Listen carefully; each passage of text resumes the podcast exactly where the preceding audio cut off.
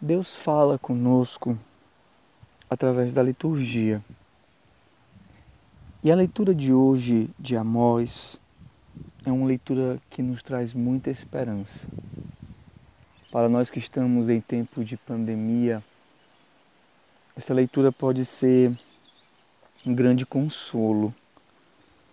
Assim diz o Senhor: naquele dia reerguerei a tenda de Davi em ruínas e consertarei seus estragos, levantando-a dos escombros e reconstruindo tudo como nos dias de outrora. Deste modo possuirão todo o resto de Edom e das nações que são chamadas com meu nome, diz o Senhor. O Senhor nos dá esperança com essa leitura, e uma coisa importante é lembrar que Deus fala pela liturgia.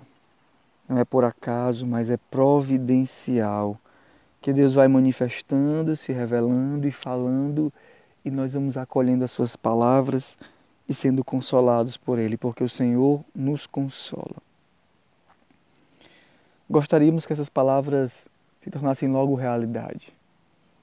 Uma reconstrução, uma restauração, uma obra nova. Como nós sabemos, a palavra de Deus tem força e essa palavra que tem força, ela pode transformar. Ela há de transformar. E como gostaríamos que fosse logo, como gostaríamos que acontecesse agora. Durante a pandemia, algumas vezes, para nos consolar e para consolar os outros, nós dizemos: tudo vai passar.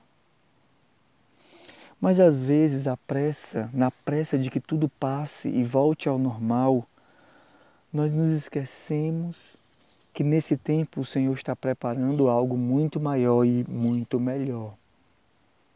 Se nós somos cristãos e cremos em Deus e cremos que Ele governa a nossa vida, que Ele guia a nossa história, deveríamos viver esse tempo não só com esperança de que vai passar, mas vivermos esse tempo esperando que nós nos modifiquemos, que nós nos tornemos melhores. O Senhor falava para nós, como comunidade, da comunidade Shalom, que Ele queria ainda continuar fazendo um Pentecostes em nosso meio, Pentecostes de amor. E por isso nos convidava a uma conversão à santidade. E será que não é isso que o Senhor está nos, nos fazendo viver? Não, não que isso tudo seja a sua vontade, essa epidemia, mas certamente Deus sabe se utilizar desses momentos de deserto, de exílio, como também no caso da profecia de Amós, para reconstruir a nossa vida e então nos dar tudo de volta. Mas nós, nós teremos tudo de volta, mas não como antes, agora de uma forma nova. Alguma, algumas vezes Deus quer nos dar algo grandioso, mas primeiro Ele precisa realizar um tempo de preparação. É o que diz o Evangelho de hoje.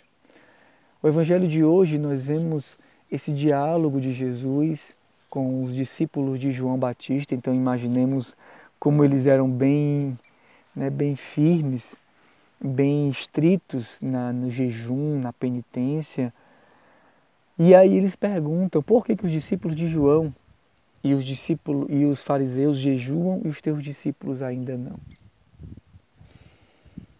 Aqui a explicação de Jesus está ligada muito bem ao tempo que nós vivemos. Jesus primeiro precisa preparar os seus discípulos para que eles possam viver o novo. Jesus precisa preparar os odres desses discípulos para que eles possam receber o vinho novo. E eles ainda não podem receber o vinho novo. Por isso, é um tempo de preparação. Um dia o noivo será tirado, é o que responde Jesus, e aí sim eles, eles jejuarão. Às vezes, não entender essa dinâmica divina, ou melhor, não aproveitar o tempo de preparação para os odres novos, para então acolher o vinho novo, faz um grande mal na nossa vida espiritual, humana, vocacional, familiar. Nós não sabemos viver os tempos e queremos logo que eles passem. E depois, por não termos aproveitado aproveitado bem aqueles tempos importantes e necessários, depois nós escolhemos as suas consequências. O vinho novo, para que ele possa ser é, dado, precisa-se de odres novos. Isso é muito comum. Às vezes nós vemos pessoas que vão casar e aí estão namorando, noivo, querem logo casar, querem logo casar porque eu tenho que casar. Por que tu não aproveitas bem o tempo do, do, do, do namoro e do noivado, que são tempos importantes e necessários? Por quê? Porque tu, tu assumirás uma, uma, uma farás uma, um pacto, né, que é como é chamado no direito canônico, né, aquela para sempre, até que a morte os separe. É algo importante.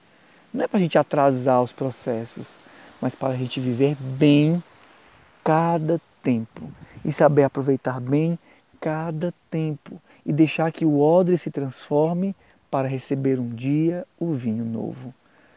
Às vezes você vê um seminarista caminhando para o sacerdócio e o que ele mais deseja na vida é que acabe logo o tempo do seminário para que ele possa ser logo padre. Eu quero ser padre, eu quero ser padre. Tipo nós, acaba a pandemia, acaba a pandemia, acaba a pandemia. Mas o Senhor, naquele tempo de seminário, precisa preparar para o sacerdócio que ele vai assumir. E é importante viver bem aquele tempo. Que a esperança não seja simplesmente esse tempo vai acabar. A esperança tem que ser esse tempo vai ser bem vivido e quando ele terminar, eu serei uma nova pessoa. E estarei preparado na medida do possível, claro, ninguém, é, ninguém vai ficar perfeito, na medida do possível para assumir uma grande missão. E aí então, com os odres novos, o Senhor poderá derramar o vinho novo naquele odre.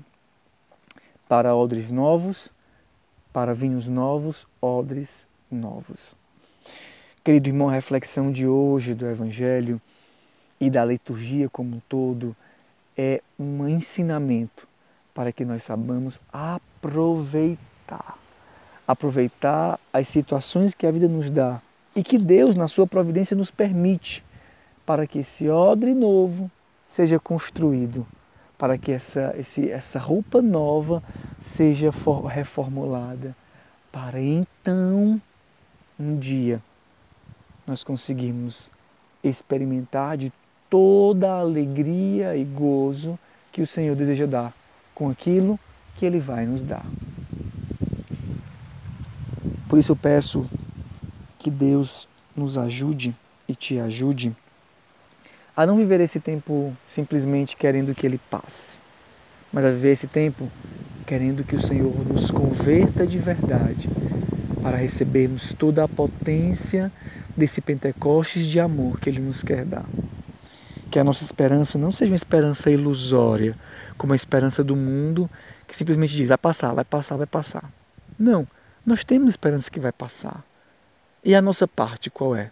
A nossa parte é esperar, nos conver... pedindo a Deus que nos converta, aproveitando. Aproveite o tempo que você está mais em casa com seu esposo, com sua esposa e com seus filhos e ame-os, porque amanhã vai voltar ao normal e nós vamos ter que voltar àquela vida corrida de novo, de sair cedo de casa e chegar tarde em casa. Aproveite, para crescer nos, nos laços familiares. Daqui a uns dias, os filhos vão ter que ver os pais depois saindo de casa.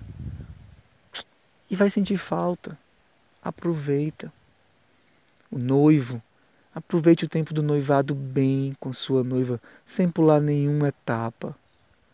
O seminarista, o religioso, aproveite bem o tempo de preparação para o sacerdócio, para a consagração, viva o bem, acolha o bem, para então um dia poder chegar àquele passo que nós desejamos logo agora, mas não deve ser ainda agora, é no tempo de Deus. Que Deus te abençoe.